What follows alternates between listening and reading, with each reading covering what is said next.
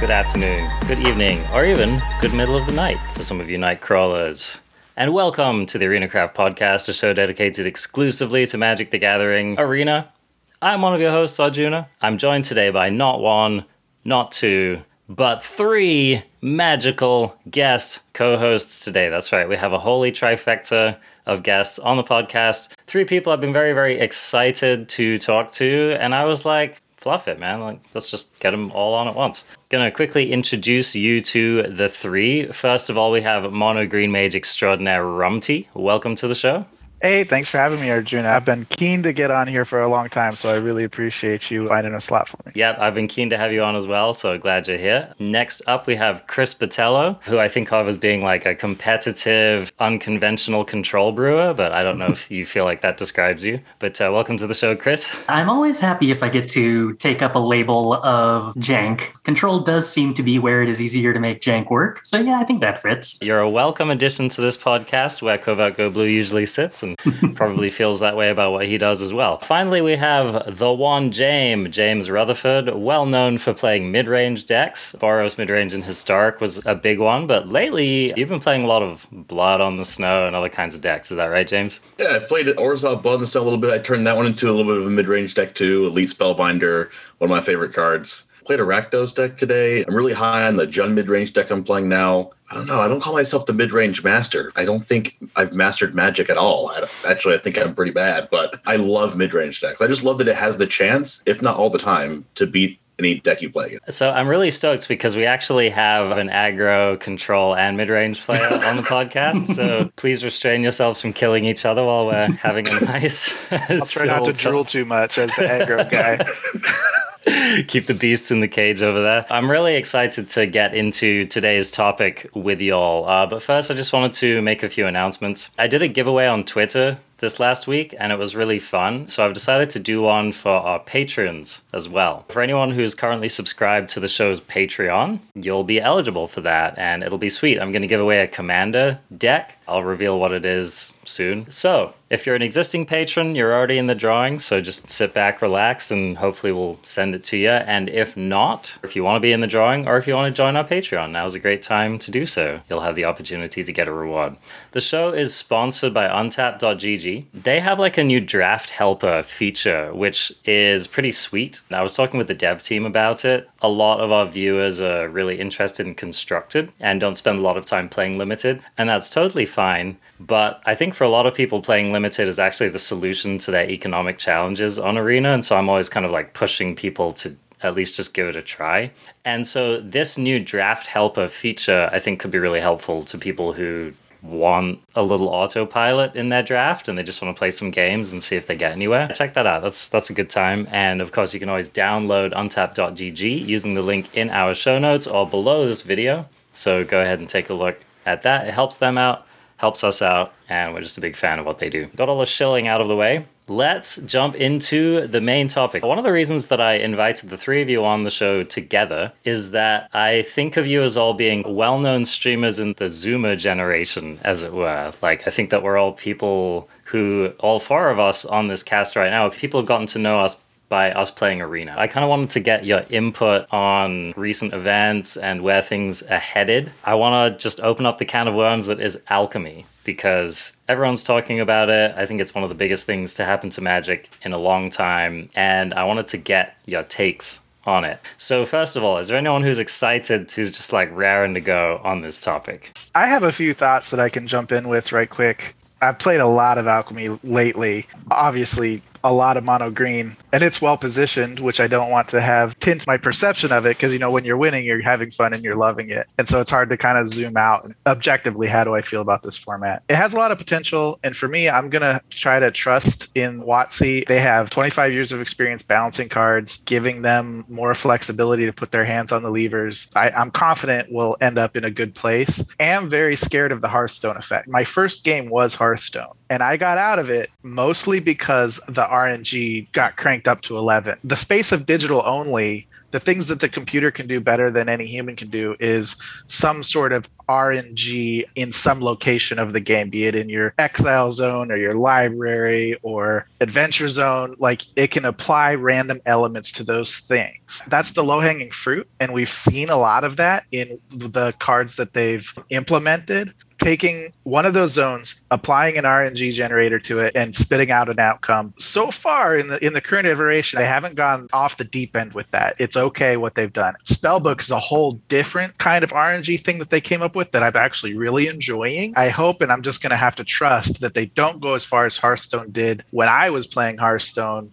where you just lost all sense of agency. And I think while RNG is an important component, you can go and read like Sam Garfield put out a thing about how RNG and competitive play is a good thing and his philosophy on it. And I agree with that article and I think it's lovely. But you still have to have agency. I hope that the digital only mechanisms that they devise or come up with all of their ingenuity don't just rely on that mechanic or push it too far. But other than that, I'm, I'm super optimistic. I'm loving it now, and I think I'm going to love it in the future.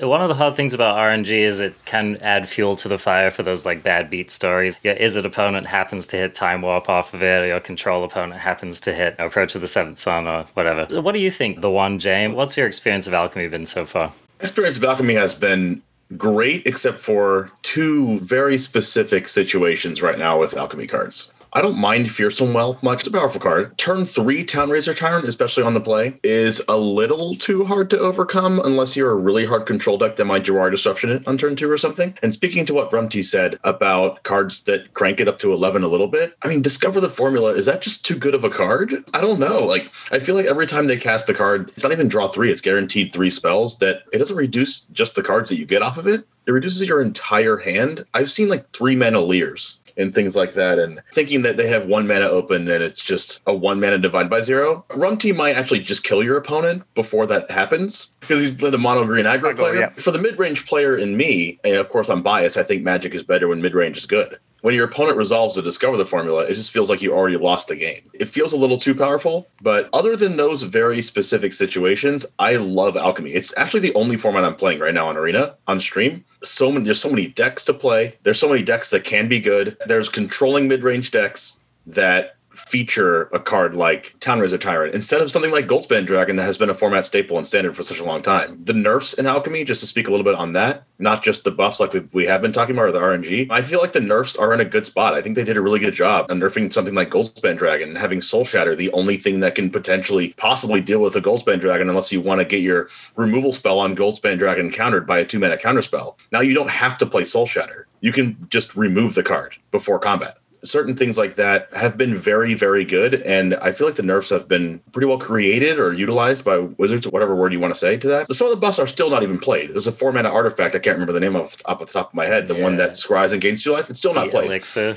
Yeah. But it is it is a card that people love to play with, and giving it a little bit of a boost is not a bad thing. But I was actually curious of Rumty was saying as well about the Grizzled Huntmaster and the RNG. I do love that card. I've played it in a couple of my decks and I love it.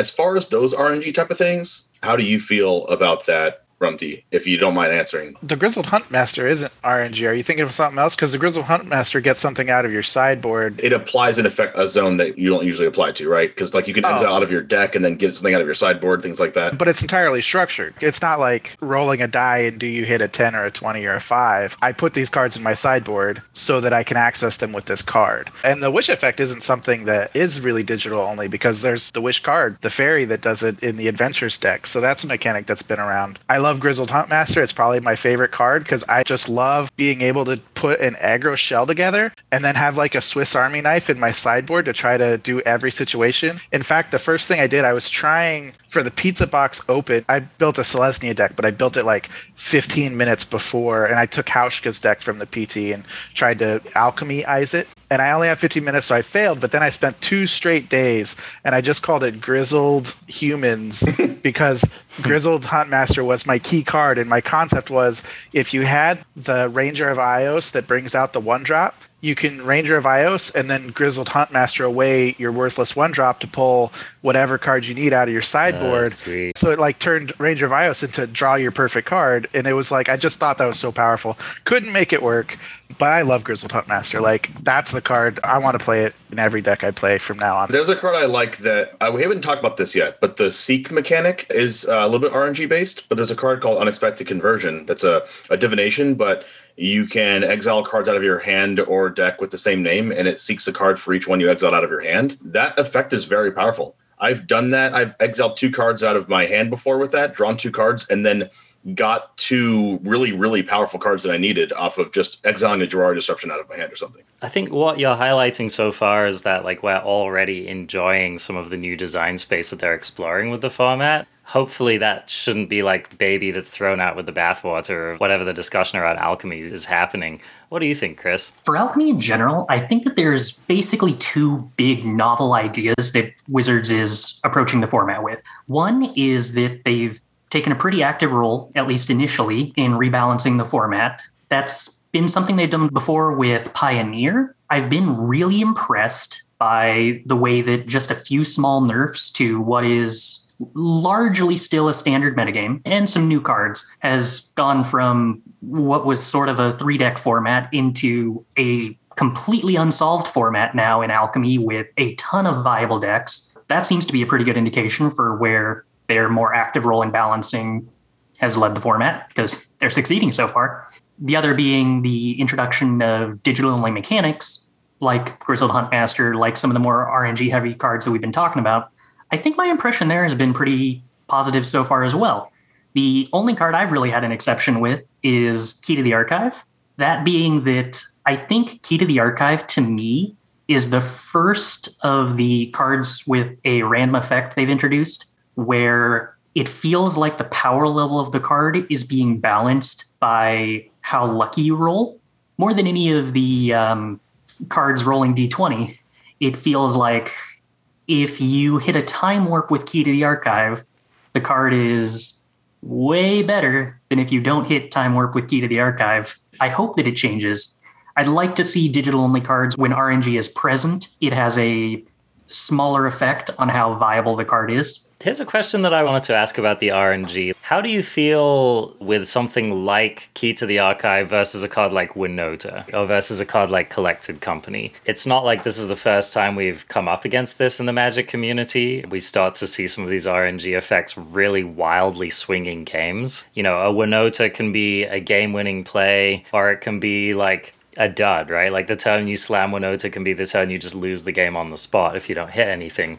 How is it different than that? I love the design of Winota and Collected Company for the reason that it requires a level of deck building that's not present if you're maybe not normally playing the card. In your aggressively slanted Boros deck or Naya deck, however you want to play Winota, it's not just a four drop that you slam on the board and you get to look at three random cards. And if you get this one random amazing card and it's random out of a pool of 15 different cards, then you win. And if you don't get those cards, you lose.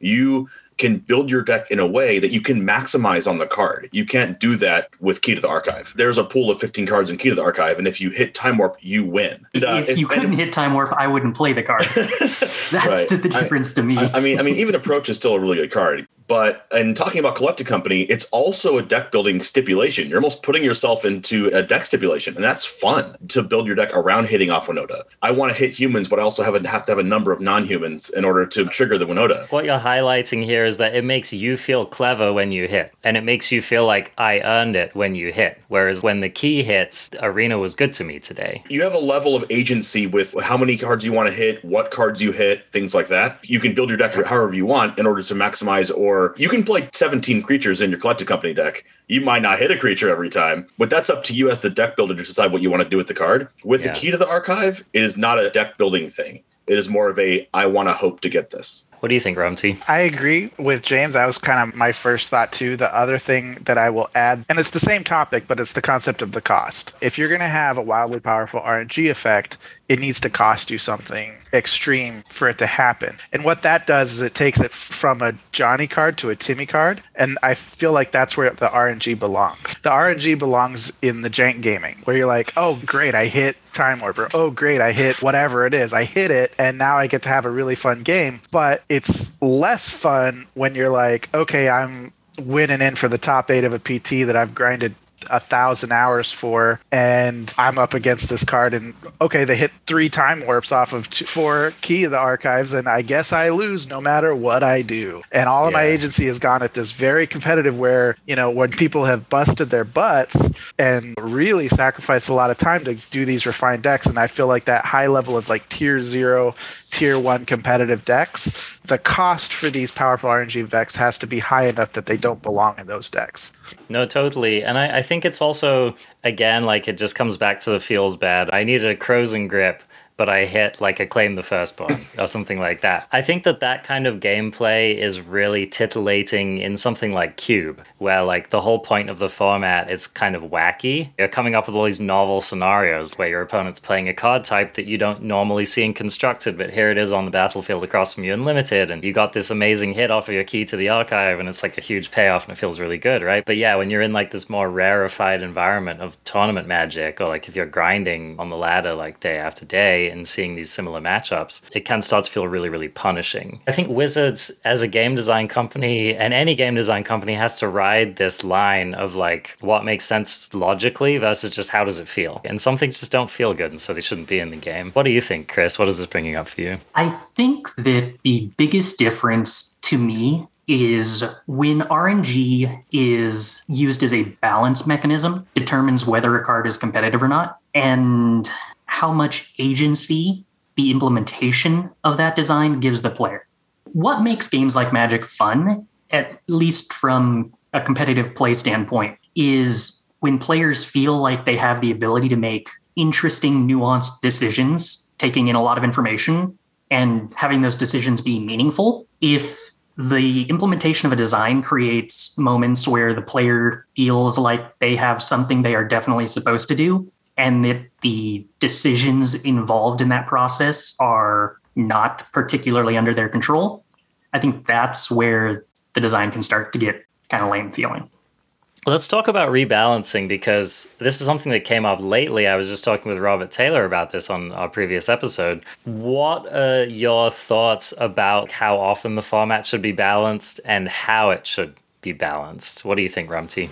I think I'm gonna have a different opinion than most here. Well, I was gonna do like call myself smooth brain in a self-deprecating haha way, but my method of success in Magic is to play the same deck, play it ten thousand times, and then just leverage advantage on being intimately familiar with every interaction possible with that deck. The more a format gets rebalanced, the less I'm able to do that and that's where like a comment where like chris talked about it going from like a three deck format that's relatively solved to a multi deck format that isn't solved personally i enjoy the three deck solved formats more because i can attack it because I don't play the tier zero decks. I can say, okay, back when it was Sultai Ult was the deck. I'm like, okay, I know how to. I need to build my green deck to beat Sultai Ult. Oh, they have Extinction Event, they have Shadows Verdict, and they have like Heartless Act and all of their conditional removals. And that's a thing about control typically is they have conditions on their removals. And as the aggro player, you're trying to attack those conditions and maximize your ability to blank their cards or make their cards not relevant at the critical turn four, turn five, turn six zone. But when you have a wide open format, where one might be playing a removal package with these conditions and another is going to be playing a removal package with these conditions and on and on and on i'm stuck in a position where i can't really build my creature shell in a way that attacks any particular deck and then all of a sudden it's about matchmaking. It's who do I pair against? I have to build the most linear, generally powerful deck so that I have the best chance of uh, whatever I hit because I can't just build a deck and say, I know I'm going to hit 40% Sultai in this tournament. So let me build a deck to beat that. I I can't do that anymore. And that's where I find the most fun personally. So I feel like if, if they rebalance over and over, then a format's never solved. It's going to take away the particular mechanic that's really fun to me. But we'll see. You know, I haven't lived in this world, so maybe I'll find edges in other ways. Chris, what do you think? I think that I will be happy regardless of whether they try to aggressively rebalance the format a lot and keep shaking it up, or if they just decide that they're in a happy place where there's a eight deck metagame or something like that. Because I have found the way to take joy out of both of those scenarios. For one, I think formats tend to get solved a lot less than a lot of players typically give it credit for. Even standard right now, for example, is a three deck format that was mono green, mono white, and Izzet. And the last weekend or so, we actually saw a bunch of new red green aggro decks showing up in the format and exploiting some of the weaknesses in it Those kind of changes tend to actually be more typical of quote solved metagames than I think a lot of players feel like is the case. The big reason for that is that a lot of what shapes a metagame isn't actually what decks are the best. And this is going to sound kind of counterintuitive, but what actually shapes metagames are the availability of high level play aids and ways to learn decks, the content that's out there. There's not a lot of incentive to go brew a new deck all on your own.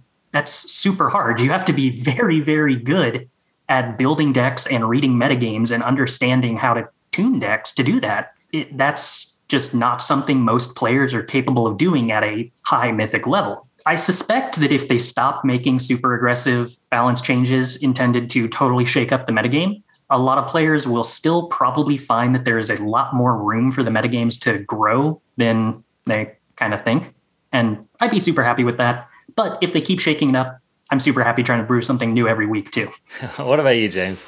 I'm going to pick on Discover the Formula again. We created this card, and yeah, maybe it's too good. Maybe Key to the Archive, they think it's too good. Maybe they think that uh, we want to buff another card, and I don't. I don't have a particular want or craving for a specific timeline for these things. In the case of Standard specifically, a card like with the same power level, maybe as a Key to the Archive or Discover the Formula in Standard, maybe like a you know Alrund's Epiphany maybe a galvanic iteration or, or um, you know unexpected windfall the thing that took over standard for a long period of time and is it just watching you know chris Botelho playing that deck for a while the other day the the power level of that just doing that is amazing and you basically win the game if it resolves if there's enough want for something like that to be a little bit less powerful, similar to what they did with Alrund's Epiphany. And I feel like that they did the perfect thing with Alrund's Epiphany. It's still a good card. They made it to the point where when you copy it, you don't make additional birds. You all of a sudden can't make six birds just to block your opponent's things and save yourself. You now have to innovate in different ways. And that's the point that I want to touch on. Not necessarily the timing of the changes, but the fact that there's an ability to change means that there's an ability for further innovation. This might be counterintuitive to what Rumty was saying that Rumty wants the three deck format that he wants to kind of attack that metagame, but you're still innovating though. You're innovating to in order to attack the metagame, you have to innovate your deck in a way. And if that metagame finds a different removal spell that's really good against the mono green, then all of a sudden you have to innovate again. That's the part that's fun for me. I was building a deck, and I know that Esper Control is one of the most popular decks in Mythic. What do they want to play on turn two the most? They want to play their Parasitic Grasp, and they want to play their Vanishing Verse. They want to play those two cards along with maybe the Jwari Disruption on turn two. So now I think to myself, okay, okay, James, innovate. What card cannot be Parasitic Grasp, and what card cannot be Vanishing Verse? What is a non-human multicolored card? And that's what I love doing. I love innovating. I love thinking about this. And this is how I came up with my Jund deck that I play right now to an over 60% win rate in Alchemy. I say, okay, there's only two cards in Arena because I look these things up that meet those stipulations that are actually good cards. It's the not the Gruul 2 drop because that's a human, it's a werewolf, but the Rakdos 3 2 is not a human, and it's multicolored. Oh, the vampire. Yes, the vampire. That's the basis that I look for. And it's similar to what Rumty was saying. How do you adapt to a metagame that's already solved? Well, there are different decks that, in Alchemy that are kind of the most popular that you'll kind of run into, but there's still eight to 10 decks that you could possibly run into. But say it's like 25% is the highest percentage of deck that you can run into in Alchemy, and that's Esper Control. How do I attack that deck?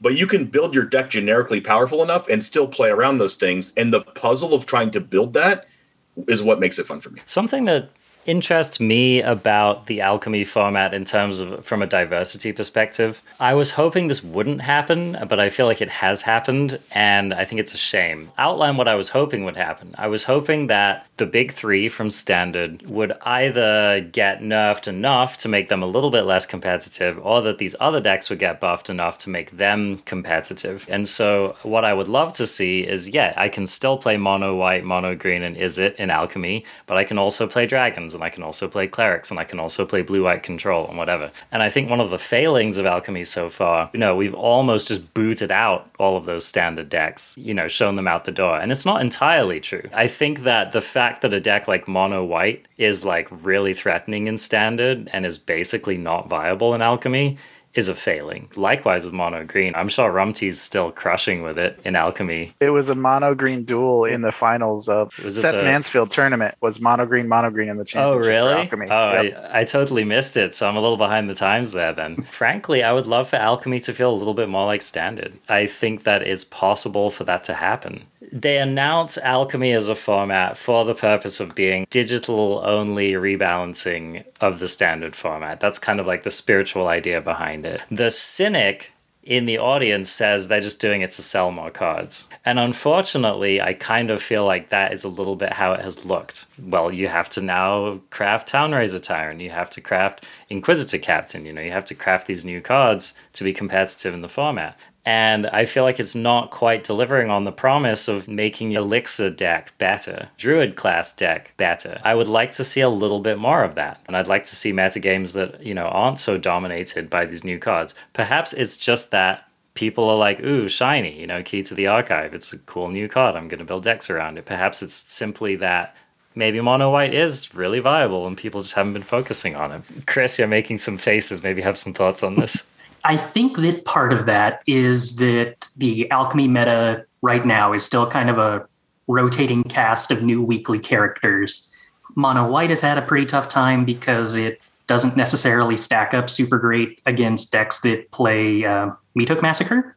And for the last two weeks, decks playing Meat Hook Massacre have been very popular. And most of the metagame out of Esper and the various different Sanguine Brushstroke decks. Mono Green stood up against that better because it's pretty hard to get up to the point where you're killing greens three drop with a Meat Hook Massacre. But going forward, maybe more decks show up that attack Esper, and maybe there's a metagame that's more hostile to Brushstroke, then suddenly Mono White has a lot of game against things like Izzet that just really hate playing against Thalia and good disruptive early creatures. As far as the standard decks not porting to Alchemy, we'll see. I think not everything can be viable all at once. Izzet, I know, had a lot of good results this weekend in the Arena Open from players who wanted to beat Esper, which was probably the most popular deck overall, I would say. Unexpected Windfall remains the best way to win control mirrors. The nerfs to Alrund's Epiphany means that deck gives a huge amount of room now for aggro decks to show up, get preyed on, because it can't just make a bunch of free blockers anymore. There's a lot of opportunity costs to running a deck that has a huge, expensive late game and not great removal. I, I think what this conversation is highlighting to me is that kind of how interesting tournament magic still is. I think it's really easy to fire up the arena client and go on the alchemy ladder and just get matched up against dragons and Azorius control game after game after game and think that's all there is out there. And one of the reasons I enjoy having y'all on the show is that you're really paying attention and staying up to date in the trenches about what's competitive and you're coming back and being like, no, actually, this is possible, that's possible. And so I think like a lot of frustration people on the arena a feeling is maybe just that kind of doing like you guys were talking about where it's just a lot easier to net deck from someone. If i'm going into the format and i haven't thought very much about it why wouldn't i just copy a dragon's list that got someone to you know 100 mythic or whatever you know versus furrowing your brow really hard and thinking about like how you can make your mono white deck work in what feels like a really hostile field. Uh, do you have any additional thoughts ramsey I'll just real quick jump on this whole net deck thing. I am pro net decking.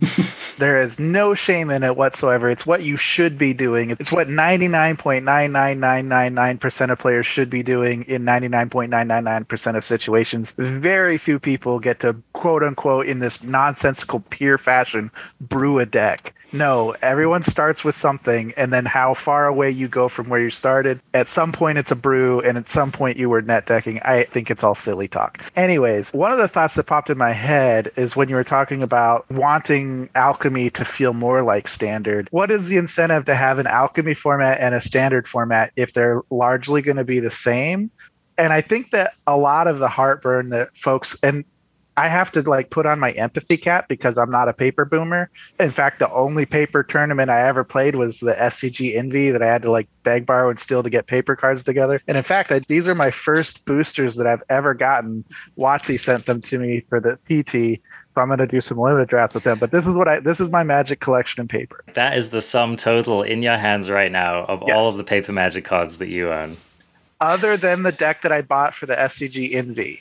Yes, and so I bought that using my uh, SCG store credit. But yeah, this is basically it. But I feel like a lot of people have heartburn of are they going to make paper standard irrelevant? If you move into a digital only format and it becomes what the world championships played in, if it becomes this one of the two split formats that the set championships are played in, are you taking what used to be the paper circuit and reducing its clout, reducing its playability, and what's lost there. And I think that's like one of the big major counter reactions to that. I guess I don't have a whole lot to say about that because I don't value the paper tour very much because I don't do it. I'm a arena zoomer. For, for folks who have played paper, I guess I'm interested to hear what people with more information might think about that concept of what is alchemy going to do to paper formats and is that a problem i'll open that up to either chris or james it's kind of hard to say anything about paper right now. It's really impossible to separate the effects of Arena right now from the effects of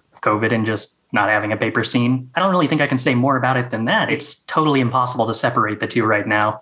I think that there's some pretty wild speculation on the part of Magic players about what's currently driving development at WotC and also like mm-hmm. what's driving profits at WotC. I think it's good for people to remember that as much as companies change, they often stay the same. And Magic has made unfathomable amount of money for decades printing a paper product. And this is a massive investment that they've made over the years. And so they're going to be very, very, very careful when rolling anything out which might in any way threaten their paper products. And I think it's one of the reasons why we're not seeing them make the arena economy super easy to get into. They don't want to threaten the perceived value of their paper product. Like, I don't have a crystal ball, I don't know what's going on at WotC, but my speculation, based on what I've seen, is that Wizards is still a paper first company. Uh, I don't think we've seen anything to, to even touch that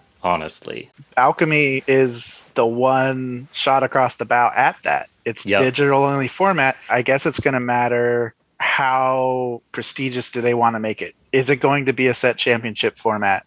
It's already going to be a, a qualifier format. Uh, they did to- actually confirm that the upcoming set championship is historic and alchemy with no standard. There you go. I mean that that is a strong that, message for sure. If I can go off of what you were saying uh, originally, Arjuna, about you wish that alchemy was a little bit more like standard, I agree with you. I love the new cards in alchemy, and I don't want them to go anywhere. I personally just believe that the new cards that you are almost required to get them in the part of Key to the Archive, Town-Razer Tyrant, Discover the Formula. There's more cards out there. Even Sanguine Brushstroke is another very powerful one. If you want to play these archetypes, you have to get the card. Your deck is just already suboptimal if you're playing the other cards, but you're not playing that one. The card shouldn't have been as good. They should not be resolved, discover the formula, win the game. Kind of like a Geist Channeler where the card's fun, but it's not actually super overpowered. I know that I've mentioned Discover the Formula, like this is the fourth time I mentioned it, and people are going to say, this person hates Discover the Formula, they play a mid range deck. I love the card. I've cast it. I just wish it wasn't as good. Maybe don't discount the entire hand, discount just the cards you get off of it. And that's not just that card. I, I play Town-Razer Tyrant in every single deck I play. It's the best four drop in the game. I think it's the best four mana creature you can play. And making a card alchemy only I think making it the best four drop creature you can play, they shouldn't have made it that powerful. Sanguine Brushstroke and some other cards as well, like Key to the Archive, that we've already talked about.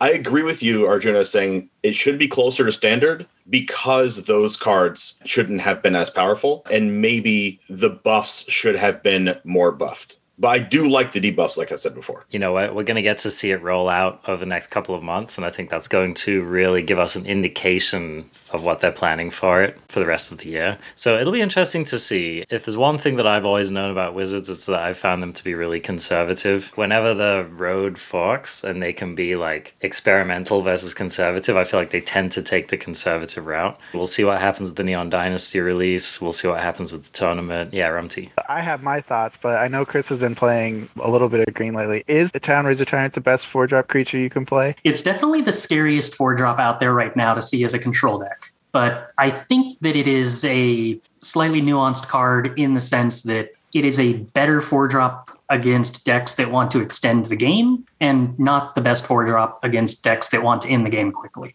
which yeah, is I, a good I, role to have available, I think. That's why I was checking for you because personally I feast on that card. I love to see it resolved. I'm winning most times I see it. Coming from the Blizzard Brawl player. yeah, exactly. That's what, like I don't care about the damage to my face as much. I'm going to clear it out. I'm going to outrace you. And I just wanted that perspective to be brought up because that, isn't that interesting how we can all be in our silos with our biases and our preferences and we see cards in this way and I think that in the Twitterverse, when things get vitriolic, people have a hard time getting out of their own silos. They drop down these platitudes that are absolutely true from their experience, and their experience could be vast. It could be a data set of hundreds of games or maybe thousands of games, but it's games with decks that they've built with their biases built into them. And then another person with a different biases goes and goes, that card sucks play it against me all you want. Put it in every deck. I'd love to see it. And it's just like both are true. You want to feast on Town-Razer Tyrant against the aggro deck. I love a 4 4 flyer that turns off your Lair of the Hydra. It's, it's two completely different things, right? Yeah, not say like that's not what you want to be playing against me either, but mm-hmm. also like my man lands are never relevant against dragons. If I'm activating my land, I'm usually losing. I'm behind. I would much rather be playing out my creature and establishing my board. So I don't really care about the fact that you made me bin my lair or my haven. It's fine. That's not part of my plan. It's too slow. It's not impactful enough. It's better that it does that for you because it removes that option in those percentage of games where that might have been a winning line for me. But overall, I don't think it's part of the successful game plan of the Dragon's deck so against mono green. Do you think that any alchemy card is too powerful and it should be nerfed from the alchemy only cards? That's a really, really hard question. Probably, I have more biases than you for sure, and Chris for doubly sure because you guys play a much more varied set than I do. And when you play aggro, not a lot of things really register as the only reason you lost and once it resolves it's over. The only thing that does that is a universal removal that's too cheap for its cost like a sweeper that's too cheap for what it does or something like that. Those are the only times where you're like well shit. The divine um, purge though? I don't feel like it's too strong against me because like it doesn't actually get rid of the card. I've found it relevant that i get to replay those cards and all of a sudden as an aggro player i get to put a mid-range hat on because your removal isn't really removal which is it does with its bounces and stuff too its fading hopes is like, okay, you're stalling, but that stall better lead to a win condition. You're not outvaluing me by divine purging me anymore, right? Unless you're really getting over the top into the late game. I don't look at anything as too powerful. I will say they are very powerful. When I sit down to historic, the first thing I did is I went to the list of PT decks, picked the one that I thought fit my style, and then I just filtered for alchemy cards and said, which one of these am I going to be plugging in? Because they're stronger than anything Herefortwo. Not literally every single one of them, but across every color, there are one to four alchemy cards that are stronger than anything else that was printed before them in the standard meta. That's the building process now is which of these alchemy cards are going to replace which of these standard cards in this list. So they're very strong. Too strong? I don't know. I have no perspective. Chris is probably a way better person to ask that question. I mean, do you have a perspective on that, Chris? One that's confined to alchemy right now, because I know that there are some concerns about Inquisitor Captain and Historic that I don't have the experience to speak to. In the context of alchemy, the only card I've had a problem with power level wise has been Key to the Archive. It's a card that I've been cutting for most of my decks. My concern, kind of like we mentioned earlier, isn't necessarily that I think the card is too good, it's that I don't super love the way the card is designed and the play patterns that makes But from a power level perspective, no, they definitely had a very high average power level and they had a huge impact on the format. But the concerning implications of that, I think, are mostly tied into the economy aspect of it and less the game balance aspect. A little bit of my point, I think, kind of that kind of goes with Arjuna is I don't think they had to be powerful enough to where they are such a major place in the format because mm-hmm. of the high average power level. The format starts looking less and less like standard. I think I would prefer it to look a little bit more like standard than it currently does. Not saying I don't like the format, but a, maybe a little bit more like regular standard. If that is a aspect of the format that you care about that it resembles standard, then yeah, I could see that.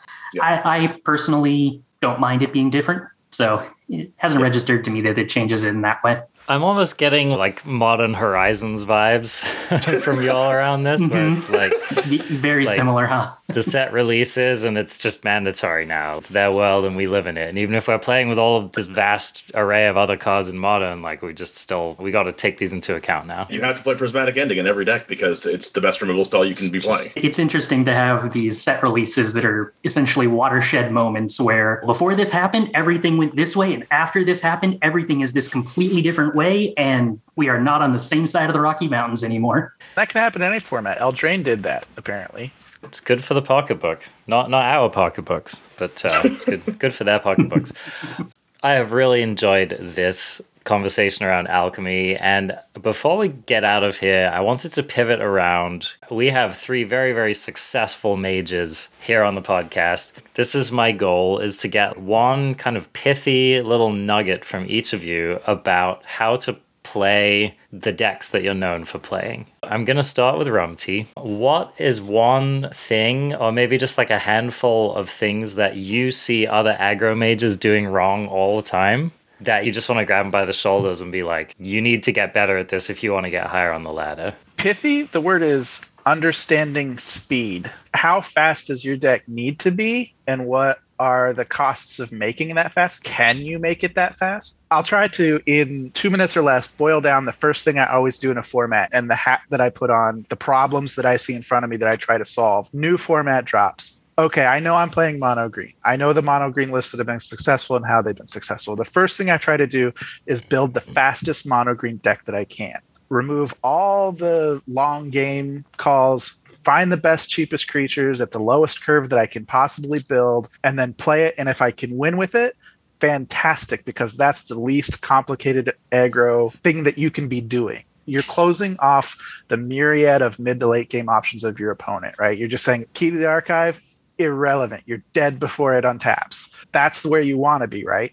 you can't always be there because of the cards available to you or the removal suites available to your enemies. So once you've decided I can't be that fast, you're like, okay, well, I need to slow down. What cards are going to help me survive then long enough with pressure to be able to continually pressure? If I need to be pressuring past turn five, what cards are going to help me do that? And what's the cost of playing them and how does it interact? There was even a time where that speed question was such that food became the mono green deck, which was a control deck. Food was a straight control deck. It was more control than all of the other control decks, and that's what it had to be. You know what killed food was Sultai Ultimatum and that's where the situation is like, okay, so Sultai maybe you can't go over the top of it, you can't out mid range it, you can't out control it. So then you have to be faster than it. So you it reset from the minute Sultai Ul became the t- number one deck, food is done for and it's replaced by the fastest green decks that people can possibly make. The concept of speed and understanding speed and how it interacts with the format is the number one thing that you need to be doing. And what I see people doing is playing fast cards and slow cards in ways that don't create a game plan that works with the meta. And you end up forking paths and undoing the good work that you're doing in the early game for no payoffs in the late game or vice versa. Picking your plan and building towards it and then just trying to win every game that that plan's going to work for. You can't do everything with green. Jokes aside, people are like, "Oh, there's a green card that does literally everything." No, there isn't quite. You can't counterspell, you can't sweep. Those are critical interactions. So you have to pick your game plan and win the games that you're going to be able to win with that plan. I see a surprising amount of mono green pile gamers on the ladder where I feel like someone just looked at a bunch of decks and were like, oh, I'll have that card and I'll have that card and I'll have that card. And you end up with these weird decks that have like Swarm, Shambler, and Vorinclex in them. Like these two cards couldn't be more different. I love that Rumty. All right, let's switch to you, Chris. As someone who is almost like the diametrically opposite from Rumty, someone who likes the late game, have an interesting idea play out over a number of different turns. What are some mistakes that you see people making in that space that they could easily start to address? The biggest advice I think I can give is be conscientious of your thought process particularly in terms of what kind of things you're expecting the opponent to do and how you're playing around it. I think that's something that most players stand to benefit from that would improve their ability to correctly play the game in general is try to think about all of the things that your opponent can do next turn and all of the ways that they would be bad for you. Categorize how many of them are terrible for you, what's the worst case scenario, how many of them are okay, and try to don't even necessarily focus on if you're making the right evaluations. The biggest small step you can take is to try to think about whether you are correctly identifying all the things that they could be doing in the first place. That's the step you can take that is going to make the biggest difference in your play over time. Because what you'll find is as you get into the habit of thinking about that and as you improve your habit of thinking like that, you get to the point where you kind of graduate from thinking of what can my opponent do when I attack to what can the opponent do on their next turn to what can the opponent do a couple of turns ahead. And as you get much better at that, you get to the point where you're sitting down turn zero, looking at your opening hand, and you're kind of in the habit of thinking, all right, what does every turn in this game look like? And what are all the different branching paths? And what does each subsection of turns look like after that? That's the point you want to get to in terms of how you're thinking to actually brew, because that's what brewing is. Brewing is the process of looking at a game playing out from turn zero before you've even seen your opening hand and trying to imagine what you want to be doing on every turn. And I think that applies to Magic at all levels, but is crucial for playing these slow late game decks because they're the ones that teach it the best. Because if you yeah. don't learn it, you die. I think one of the reasons a lot of people die playing more controlling or late game decks is that they maybe don't see the significance of a random choice they made on turn two. They don't see, like, oh, the fact that I foretold this card on turn two lost me the game, or the fact that I chose to use my sweeper on turn three instead of turn four, or whatever it is. It can be easy to watch a game unfolding. One of the things that I've heard a lot of pros play that I love is they talk about winning the game, not the turn. It's really easy to see your opponent play something and to think, oh, well, you know, I'm going to win this turn if I wipe that board or if I do this or that. When I stream, I typically, after a loss, will, I think, spend like 10 minutes on the you've lost the game screen, poking around, looking at all the different cards and reconstructing the way the game went. And so many times come away from that after 10 minutes of discussion going, yeah, okay, so I spent 30 seconds choosing what land to play on turn one, played the wrong land, and that was what lost me the game. Is that brutal? The game's unfold. You make your first play of the game, the first cardboard hits the table, and you're already like, I just punted. you know, like Yeah. I really enjoy that in a sense too, because it means that if you really boil down to it, every single game of magic you've ever lost, you made a lot of mistakes and you probably could have won with better play. I would feel a lot less interested in magic if it felt like I was losing because of things that were out of my control. It Doesn't happen very often. I make a lot of mistakes. I love that self responsibility. All right, let's turn over to you, the one, James. As a mid range player, what are mistakes you see people making, or what are just some moments that really up leveled your game? The reason why I love mid range is because I can wear Rumty's hat and I can wear Chris's hat in any situation I want to if I feel like I need to. I can play both roles and I can win in both roles. The problem I think in a lot of mid range players if you're building mid range deck or maybe brewing, is you try to wear all of the hats all of the time or wear the wrong hat. You're going into your closet to find the hat that you need to wear, and you're like, oh, that's the shiny one that I always wear. But you should not be picking that hat today, not in this match. It's deck building, and it's also which hat do you wear in the match. Against Rumty, my deck building, if there's mono green and then there's is it control, what do I in the format? And those are the top two decks. How do I want to build my deck to where against mono green, I'm the control deck? I'm Chris against Rumty. And then when I play against Chris, I'm Rumty. How do I build my deck in order to be able to be that deck whenever I need to be that deck?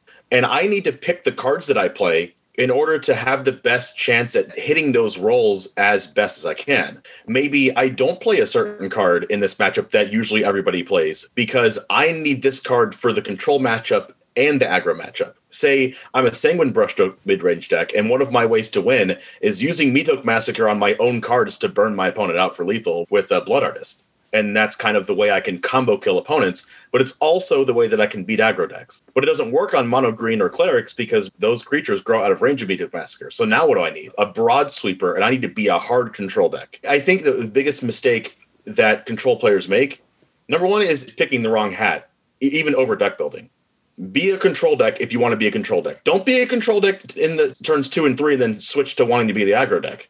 Like you're the control deck. You need every decision that you make in your game. I know you're a mid-range deck and you're playing creatures in your deck, and you're playing the Reckless Stormseeker or Town-Razer Tyrant or Goldspan Dragon.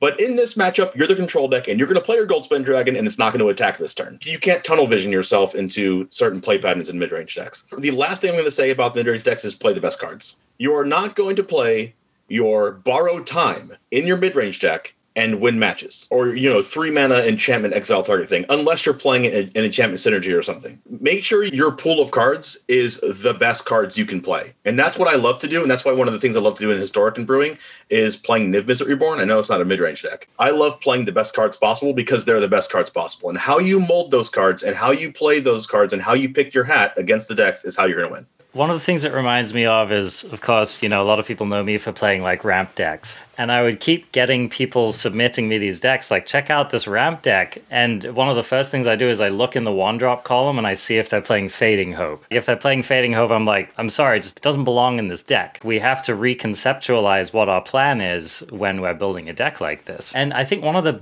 biggest issues that mid range decks run into is that the card pool is massive. When we're talking about a control deck, we have a much smaller subset of cards that we look at. When we're talking about an aggro deck, we have a much smaller subset of cards that we look at. And with the aggro deck, we stay up all night, like comparing these two two drops and being like, which one's better, right? Whereas in, in mid range, you're just like looking at the oh. available card pool, right? You're like, well, my deck oh. could have creatures, it could have planeswalkers, it could have counter spells, it could have removal spells. That's what I love. I always say that my mid range decks are aggressive decks with removal spells and planeswalkers. In my aggro decks, there's going to be a Sorin or something, Infernal Grasp, and there's going to be aggressive creatures. It's just a matter of how I play these matchups. And you have to remember, you can't play a card like Dragon's Fire unless you really want that for a specific purpose. You can't play a removal spell that can't deal with Lair because you have to fill both roles whenever you play against each deck. Your removal spell has to kill Lair and Hullbreaker Horror, and it also has to kill Adeline or Werewolf Pack Leader.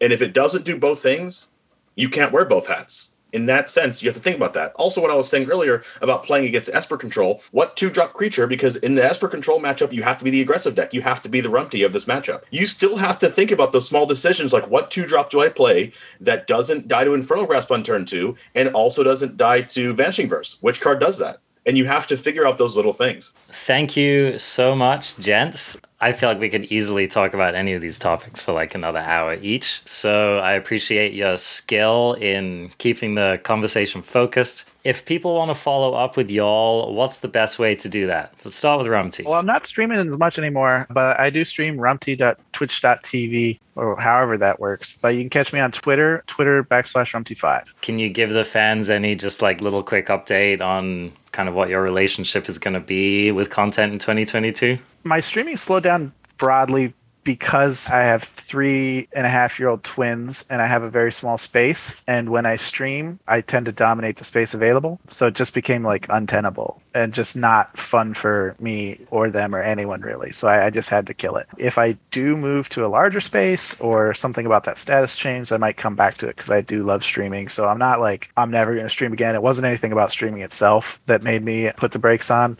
It's just more about like where my home life is right now and making the best choices for that. Maybe in a year or two, things will change and I'll be able to come up with some sort of schedule that'll work. Get rum to your new crib. You heard the man. Crafties. Chris, how about you? What's cooking with you and where can people find you? I can be found on Twitter at Botelho Magic. I stream regularly, more than five days a week, at least as of the last couple of weeks, at Chris Botelho on Twitch. And recently, I've uh, started a YouTube channel that currently is mostly edited down stream recordings, but I'm going to be doing some more pre-produced content on it. I got a couple of ideas for what I want to do next, but this past weekend I did a arena alchemy metagame analysis in advance of the arena open. And i think i mostly nailed what decks were good. Felt pretty happy about that. Uh, going to be doing another one of those this week in advance of the set championship qualifier too. Give me a follow there if that sounds like the kind of content you're interested in. Sweet. Say the name of the youtube channel again. Uh, that one is also chris botelho. Chris botelho you heard him. Pause this right now. Go over there, subscribe. Then we'll come back to the one James. Where can people catch up with you? Uh, my main focus right now is my YouTube channel, youtube.com slash the one Jame YT, uh, T H E O N E J A M E. Very, very close to a thousand subscribers, 40 something away. So, crafties, pause the video, go over, subscribe, then we'll come back. All right. All right. Now that you're back from subscribing to the YouTube, um, I also stream every single day on Twitch from 10 a.m. Eastern to 4 p.m. Eastern, and that is twitch.tv slash the one Jame every single day, and you best believe a mid range deck. I played Rakdos today. I've been playing Jund for a little bit. I play some historic Niv-Mizzet Reborn from time to time. Played a little bit draft today, but I usually stick to my mid range mid range things. And you can find me on Twitter as well at uh, twitter.com slash the one Jame. Thanks so much for coming in here. And it's been an absolute pleasure to talk to all three of you. I regularly watch each of these three streaming when they're streaming and always learn something. Really, really appreciate all of y'all. As for our podcast, you can find us on Spotify. We are on Spotify. Check again, we're on Spotify. You can also watch the video on Covert Go Blues YouTube channel. You can also catch us at pretty much any of the places that you normally listen to podcasts. We're listed there. I wanted to thank our patrons. Thanks so much for continuing to support us into this fresh year of 2022. Just wanted to mention that we're going to be doing a Commander deck giveaway as well. So that's a way that we're going to benefit our patrons moving forward. I also wanted to shout out our Discord. It's a really cool place. Cool folks hang out. Who knows? You might even bump into a Rumty or a, the one Jame at some point if you're hanging out there. And finally, I wanted to just thank the community for hanging in there with us during Covert Go Blue's absence. He will be back. I can't say when, but he will be back. And um, we're looking forward to having him back on the show. And in the meantime, it's just a pleasure to have someone else fill those shoes for a little while and to talk about cards that aren't blue. Take it easy, gents, and uh, we'll see you out there in the wild. Good one. Thank you.